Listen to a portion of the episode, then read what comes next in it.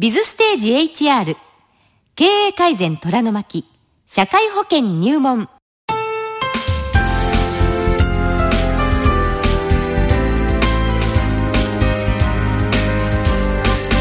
日々ビジネスの場で活躍されているあなたに。特に会社経営や人事労務に携わっているあなたに。すぐに役立つ情報をお届けするプログラム「ビズステージ HR」へようこそ。ラジオ日経の薬師陣美穂子です。HR とは人的資源管理のこと。ビズステージ HR は社会保険労働法規労務など働く人に関する制度や問題についてご紹介するシリーズ番組です。この番組は経営改善虎の巻社会保険入門と題して基本的な社会保険の仕組みについて4回シリーズでお届けします。講師は社会保険労務士で株式会社セレナ執行役員の松川優馬先生です。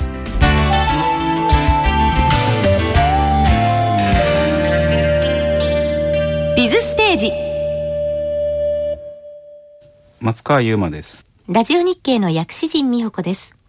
今回は2つ合わせて労働保険と呼ばれる労災保険と雇用保険についてお送りしたいと思います。はい。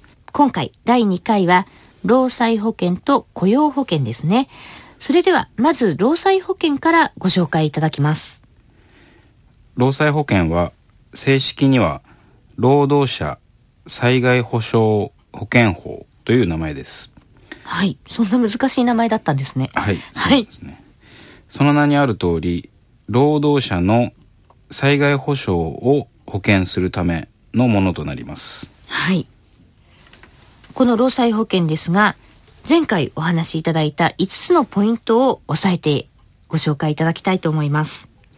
はい。まず保険者というポイントですね。はい。まず労災保険の保険者は政府となっています。はい。つまり国具体的には厚生労働省が管理運営しています。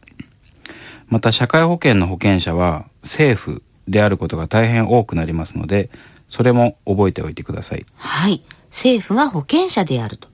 では非保険者はどうなりますか？はい。仕事中に仕事が原因で怪我をした病気になったそういう場合に労働者がこの保険で守ってもらえます。はい非保険者というのは存在しないんですか？はい、えー労災保険は厳密に言うと被保険者が存在しないんですね。はい。いきなりこの労災保険が例外となるんですけれども、はい。労災保険に被保険者はいないんです。はい。被保険者というのは普段保険料を支払い保険事故があると保険給付をもらうものなんですが、はい。労災保険は会社が保険料を全額支払い全く保険料を支払わない労働者が保険給付をもらうのです。あはい。つまり保険料を支払っている人会社と保険給付をもらう人労働者が違うんです。はい。これは労災保険だけの特徴となりますですので大変細かい話にはなりますが厳密に言うと労災保険に被保険者はいないんです。ああそういうことなんですね。ただ会社が保険料を支払って労働者が保険給付をもらうそう押さえていただければ十分だと思います。はいわかりました。さてそれでは保険料です。先ほども説明しましたが、はい。労災保険の保険料は全額会社負担です。はいそしてその保険料の計算方法ですが労働者に支払っている賃金の1年間の総額に業種によって異なる保険率をかけたものとなりますはいこの保険率は業種の危険度によって異なってきます。当然、労災事故が起こりやすい業種ほどその両率は高くなります。はいそして、この労災保険の保険料の申告納付の時期ですが、毎年7月10日までに1年分の保険料を支払うという形になります。原則的に労災の保険料は1年分をまとめて一度に支払うという形です。はいそして労災保険の保険事故というのはどういうものを指すんでしょうか？労災保険の保険事故には大きく分けると2種類あるんです。はい。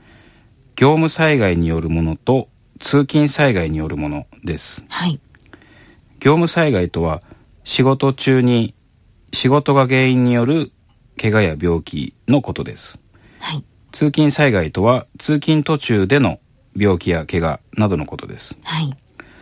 もともと業務災害だけが労災の保険事故であったのですが、後からより手厚く労働者を保護するために法改正が行われたのです。はい。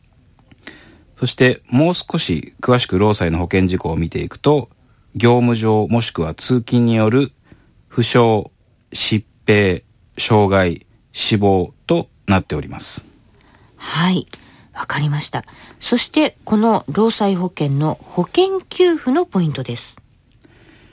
はい。そして今言ったような業務上もしくは通勤による負傷、疾病、障害、死亡などの保険事故が起こった際に労働者を保護するために様々な保険給付がもらえることになります。はい。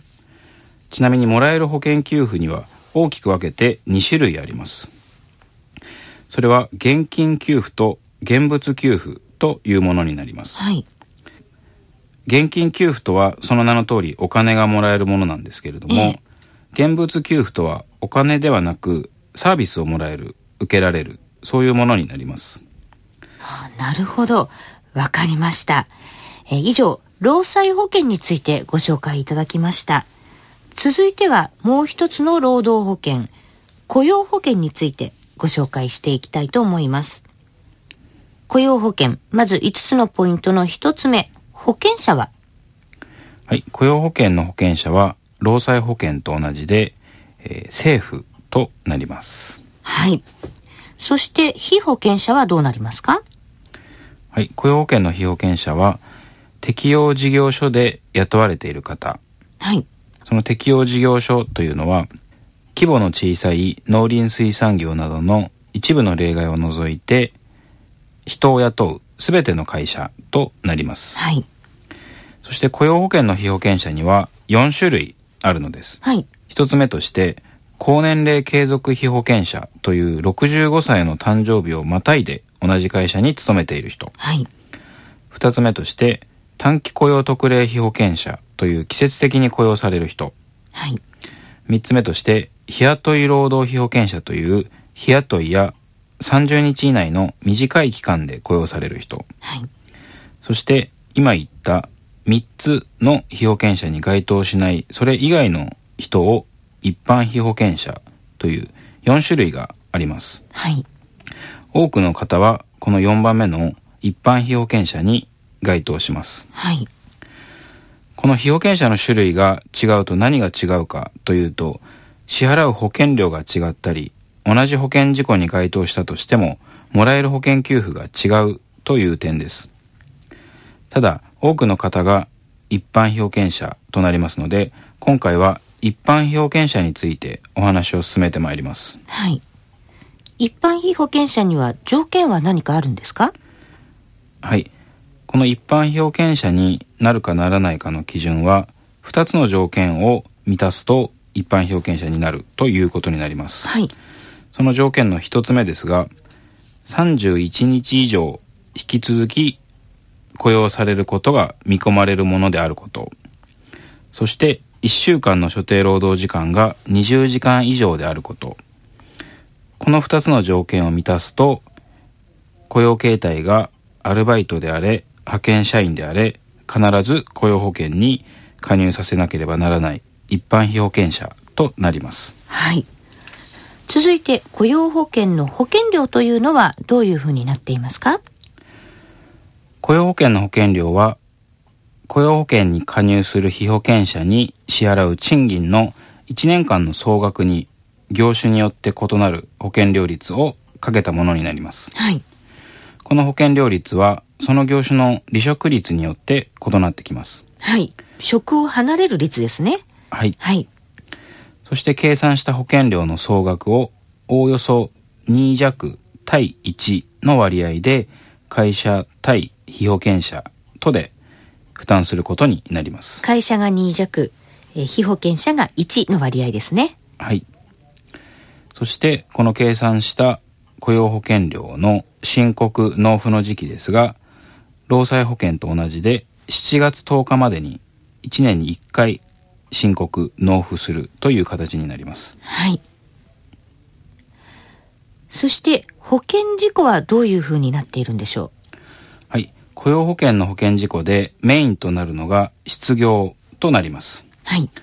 失業とは離職し労働の意思及び能力を有するにもかかわらず職業に就くことができない状態にあること、はい、つまり会社を辞めてその後も働く意思や能力がなければならないのですただ会社を辞めた離職の状態にあるだけでは雇用保険で守る対象である失業の状態とはならないのです、はい、ですので雇用保険から失業手当をもらうためには離職した後に定期的にハローワークへ行って就職活動の状況を報告したりしなければならないわけです。はい。この雇用保険の保険事故というのは失業だけではないんですね。はい。雇用保険の保険事故には他にも様々な保険事故があります。はい。例えば失業後比較的早い段階で再就職した場合、はい。60歳を過ぎて賃金が大きく下がってしまった場合など、失業以外にも様々な保険事故があります。はい。えー、いろいろ保険事故があるということですね。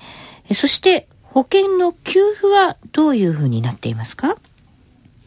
はい、えー、今申し上げたような保険事故が起きた場合にその被保険者の被保険者期間や出勤状況など様々な条件を満たすと保険給付がもらえることになります。はい。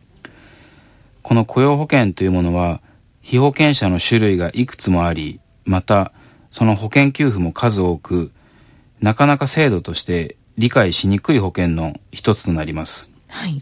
ですので、会社を辞める、やむを得ない理由で賃金が下がり、会社を辞めざるを得ない、再就職をする、雇用の安定や再就職につながる教育訓練を受けるなど、働くということで困ったことがあれば、ぜひ一度もらえる給付がないかどうかをハローワークや社会保険労務士に尋ねてみた方がいいかもしれません。はい、ありがとうございました。今回は労災保険と雇用保険についてお話ししました。ビズステージ HR にはこの他にも社会保険の仕組みを知り節約できるところは節約するためのアイデアをご紹介する経営改善虎の巻社会保険料節約法の1巻2巻をそれぞれ2100円でダウンロード販売中です。また CD2 枚組は5250円。税送料込み5750円で発売中です。